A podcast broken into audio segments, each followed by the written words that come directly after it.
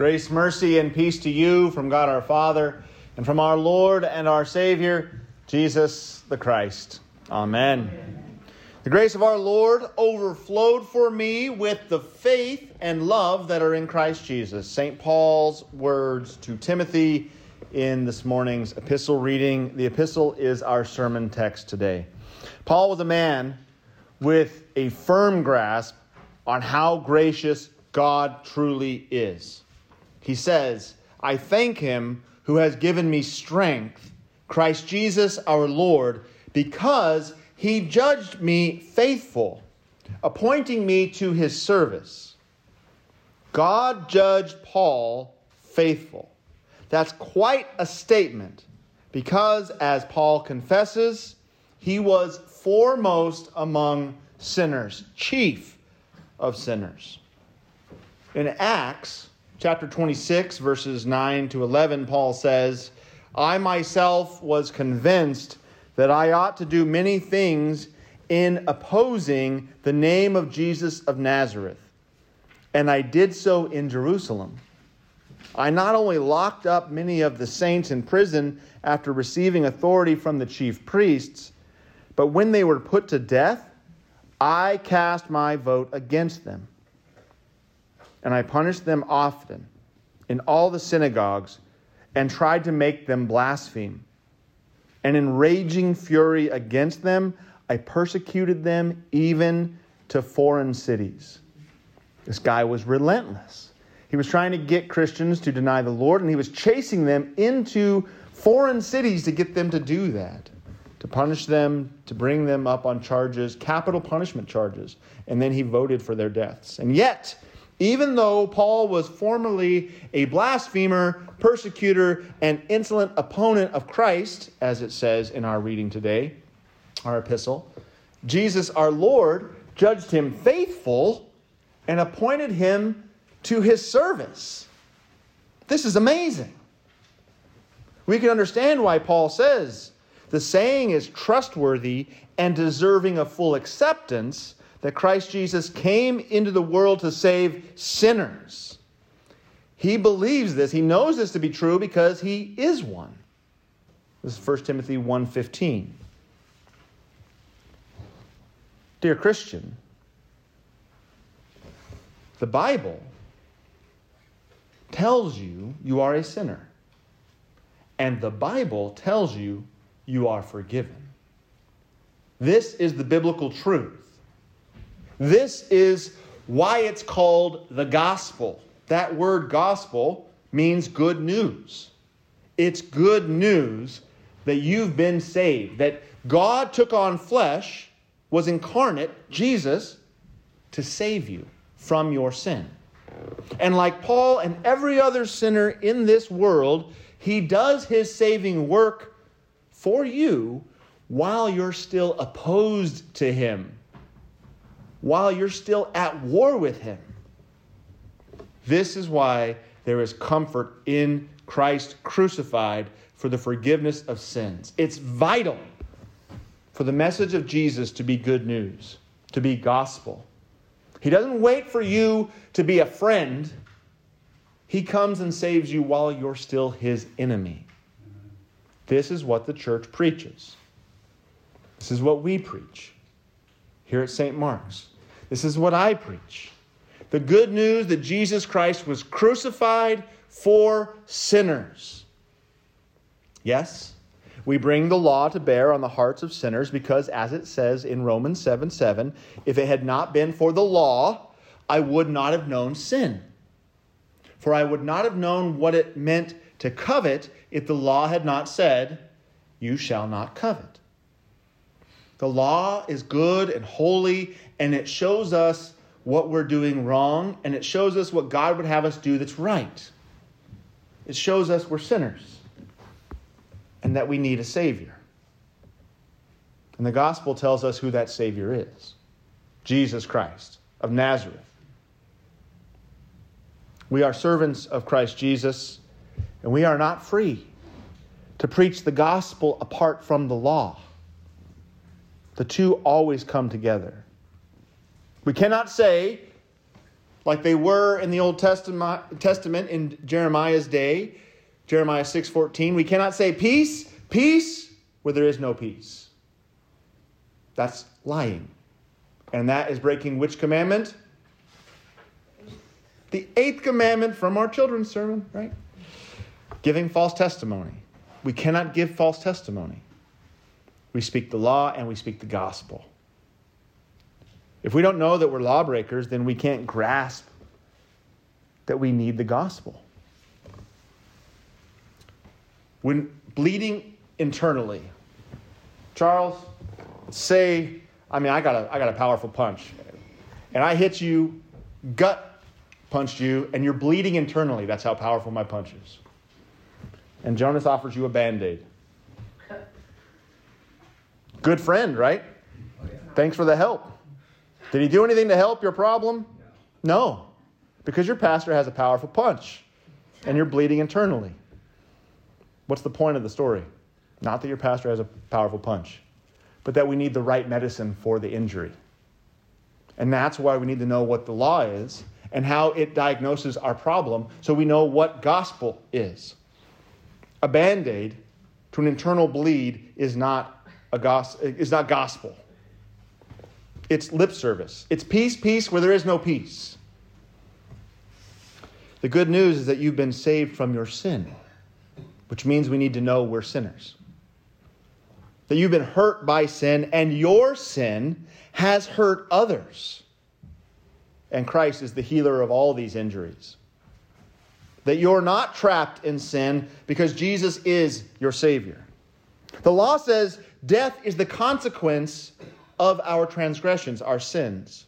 The gospel says that in Christ, you've already died and will rise again just as Jesus did because you've been united to him in baptism. Forgiveness. This is the gospel of Jesus Christ. Forgiveness. Forgiveness of what? Forgiveness of sins. Your sins. Not hypothetical sins, not ideological sins, concrete sins you've actually committed you've been forgiven of your sins. Not because you've done anything to deserve grace and mercy. If you have to deserve it, if you have to earn it, if you deserve it, it's not grace. It's earned. That's called wages, right? But because of the unprompted love, unprompted love of God, you have been forgiven of your sins purely based on his steadfast faithfulness to you. Non Christians don't get this. The world just doesn't get this. There's no such thing as a free lunch, right? Well, that's worldly wisdom. Christ, it's true, too, because Christ did pay for the lunch that he gives you, right? On the cross. There is a preconceived notion, a bias in the world that the church just preaches fire and brimstone. That we're all just threatening with hell all the time, law, law, law, you're a bad person, blah, blah, blah, blah, all this negative stuff. And this comes from the reality that we haven't buried our heads in the sand and we still call sin a sin. We still recognize the need for a Savior. We don't ignore what's been revealed to us by our Father through Scripture the consequences of sin. Would you say doctors, preach, medically speaking, preach fire and brimstone because their work involves delivering unwanted cancer diagnoses to patients? Yeah. I can't believe that doctor. He's so negative. All he ever does is tell me I have cancer. Yeah, we don't do that, right? No one likes to get that news. And you probably don't want to hang out with your oncologist all the time. But when he tells you you have cancer, it's good news when he tells you he can be cured, right? He delivers the uncomfortable and then he delivers the cure. Paul doesn't pretend he isn't the chief of sinners. He acknowledges the reality of sin and the existence of the consequences of his own personal sin in order to say, The grace of our Lord overflowed for me with the faith and love that are in Christ Jesus. Gospel. See, the gospel is not hell, it's heaven in the face of hell. It's not damnation, it's justification over and against damnation. It's the solution to sin, Christ Jesus for the win. Let's put that on a t shirt. Perhaps you saw the June 16th edition of the Ferndale Enterprise. Linda Stansberry, journalist, wrote an article that she called A Protest, Not a Parade Fire and Brimstone Inspire Another Pride March in Ferndale. Now, if you read it, it's been a few weeks. If you read it, you know that the fire and brimstone referenced in the subtitle is a reference to us, our sign, my sermons, fire and brimstone. I've been accused of a lot of things. This is the first time I've been accused of fire and brimstone. And I come from a Baptist background, so that's saying something. If you go by the definition provided by Cornell Law School's Legal Information Institute, maybe we could talk to our resident lawyer. Miss Stansberry's article is libel. Because Cornell says libel is a method of defamation expressed by print, writing, pictures, signs, effigies, or any communication embodied in physical form that is injurious to a person's reputation, exposes a person to public hatred, contempt, or ridicule, or injures a person in his or her business or profession. It's a good thing we don't care about reputations. Let the world tarnish our name. Who gives a rip? Our goal is faithfulness to God. It's His name we want glorified. Besides, Jesus told us that we'd be hated because He was hated. So if something is published about me or said about me that exposes a person to public hatred, contempt, and ridicule, praise be to God, I'm experiencing the hatred of Christ. They hate Jesus. I asked Miss Stansberry where she heard the fire and brimstone, though, because I wanted to make sure I wasn't preaching it. My email, I said, in my email, I said, in my sermons, I use scripture to speak to my congregation about their sins in the context of the world we live in. Do you think the quotes you pulled from my sermons were fair representations of the totality of what I preached in those sermons? Do you think I preached fire and brimstone toward a particular group of people? Or would you say my sermons were written for my congregation's ears in a way that shows them they are sinners in need of repentance like others in the world, and that the gospel of Jesus Christ is the answer to their sin problem, just as it is for the LGBTQ or anyone else. Or upon reflection, would you say you selected sensational sentences from my sermons to serve a preconceived notion that worked well for an artic- article with a predetermined slant to reinforce particular presuppositions? I've yet to receive a reply, and I'm not holding my breath. Because after all, who cares what the world says? It's what God says that matters. And God says, like Paul, you've been saved from your insolence, from your blaspheming, and from your persecution of other Christians by your sin. Even you have been saved. That's not fire and brimstone. That's the gospel. God says there is no if then requirement to receive the grace of God. You are not ever threatened with hell to motivate you to turn to Jesus. You are presented with the law so that you can trust in your Savior. When Jesus went to the cross, when he died as your substitute, when he sacrificed himself for you, so that you wouldn't die due to the consequence of your sins, but live because of the gift of God, so that you would receive all that the good things that he earned for you so you'd be forgiven of all your wrongdoing. He did that knowing full well you were a sinner. Not that you had been a sinner. Not that you were a recovering sinner who'd done a pretty good job of cleaning up your act, and so you deserved an attaboy. No, you were, in the moment of him dying for you, a blaspheming sinner, and God actively came and saved you from yourself, from you encouraging others to blaspheme God, to turn away from God. He died while you were aiding and abetting the persecution of Christians by supporting those who are super nice guys, often wonderful people who give great services to this world in their lives and their, what they do, but also just so happen to reject the teachings of Christ Jesus and want others to do the same. There's never going to be a boogeyman. The devil doesn't show up with a pitchfork and you know the red tail.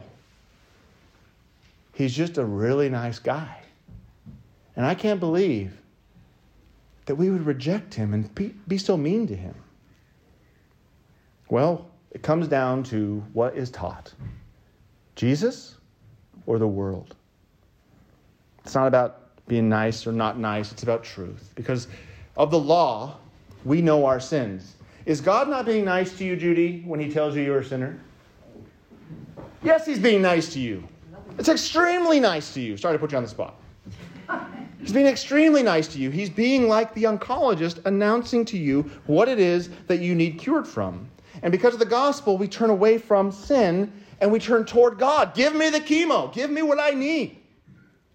We turn toward the grace of our Father who's been there the whole time watching for us. It's the prodigal son, right? The prodigal son has his own little thought process going on, process going on, and he decides he's going to go back to the, the father. But then we get this little part of the story that the, the father's been there watching the whole time. And before the son sees him, he sees him way out there, and he just starts running toward him. The son was going to hit this whole plot, this whole plan of what it was going to take just to be able to come back as a servant. And dad says, None of that for you. You're my kid. Don't lie to yourself. You're mine. It's good news. Jesus saved you from your sin, and he called you into his service, like Paul, to be one of his messengers, to speak the gospel to your neighbors. Now, it's July. If you think that means the world is no longer attacking Christ and his church, you're denying the truth. Get your head out of the sand and don't break the eighth commandment toward yourself. Satan is still in full march against the gospel. The devil cannot stand the free grace of Jesus Christ. He can't stand it. He doesn't want a single soul to hear that Jesus has already saved him or her before he could do anything about it. Jesus died for the, per- the person in question before they could do anything about it. Satan doesn't want a single prodigal son experience to take place in or around Ferndale. He doesn't want anybody to experience daddy running to him and bringing him back into the house. The devil wants to make us a boogeyman, to, to paint us as if we are fire and brimstone. He doesn't want anyone to see that their Heavenly Father has always taken good care of them and only wants what's good for them. He doesn't want anyone to realize that God is abundantly gracious and saves sinners. Saves me. Saves you. While we are actively working against Him. That He took a guy like Paul, who was participating in the murder of Christians working tirelessly to encourage Christians to blaspheme Christ, to reject God, to denounce Jesus. And while he was doing all of that, Christ said, That's my guy. Right there. That's the one I want. He's mine. I forgive him. Look at what Paul said as we conclude the sermon in 1 Timothy 1 15 and 17 to 17. You can look on your insert or in your Bibles. 1 Timothy 1 15 to 17. The saying is trustworthy and deserving of full acceptance that Christ Jesus came into the world to save sinners, of whom I am the foremost. Adopt that for yourself. As far as you're concerned, from your perspective, you're the worst sinner. You are. And Jesus came to die for you. As it says, but I received mercy for this reason that in me, as the foremost sinner, Jesus Christ might display his perfect patience as an example to those who were to believe in him for eternal life. Our Lord is patient, he loves you endlessly. And so, this conclusion here to the King of the ages, immortal, invisible, the only God be honor and glory forever and ever. Amen. Now may the peace of God, which surpasses all understanding, guard and keep your hearts in Christ Jesus to life everlasting. Amen.